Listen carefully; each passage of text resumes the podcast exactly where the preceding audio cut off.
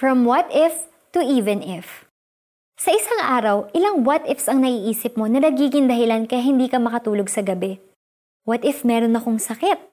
What if hindi ako makagraduate? What if matanggal ako sa trabaho? What if maaksidente ang mga mahal ko sa buhay? What if manakawan kami? What if malugi ang negosyo namin? What if hindi na ako makapag-asawa o magkaanak?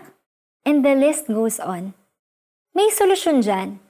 Isang powerful habit ang makakatulong sa atin. Let's replace our what ifs with even ifs.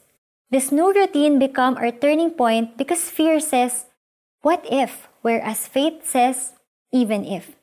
Halimbawa, naiisip mo na, what if matanggal ako sa trabaho dahil sa global recession? Palitan mo ito ng even if mawalan ako ng trabaho ngayon, hindi ako pababayaan ng Diyos. Bibigyan niya ako ng trabaho at opportunities Gawin mo ito tuwing makakaisip ka ng negative at mga bagay na hindi ayon sa salita ng Diyos.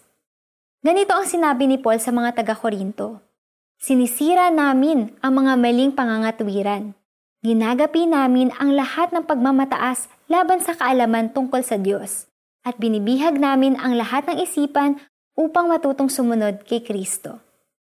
Importanteng sa Diyos sumusunod ang ating isip at hindi sa kaaway that even if faith knows how to trust the most powerful God.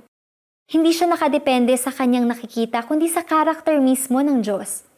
Even if things don't go according to our plans, we trust that God knows what He's doing and we can always rest in His love.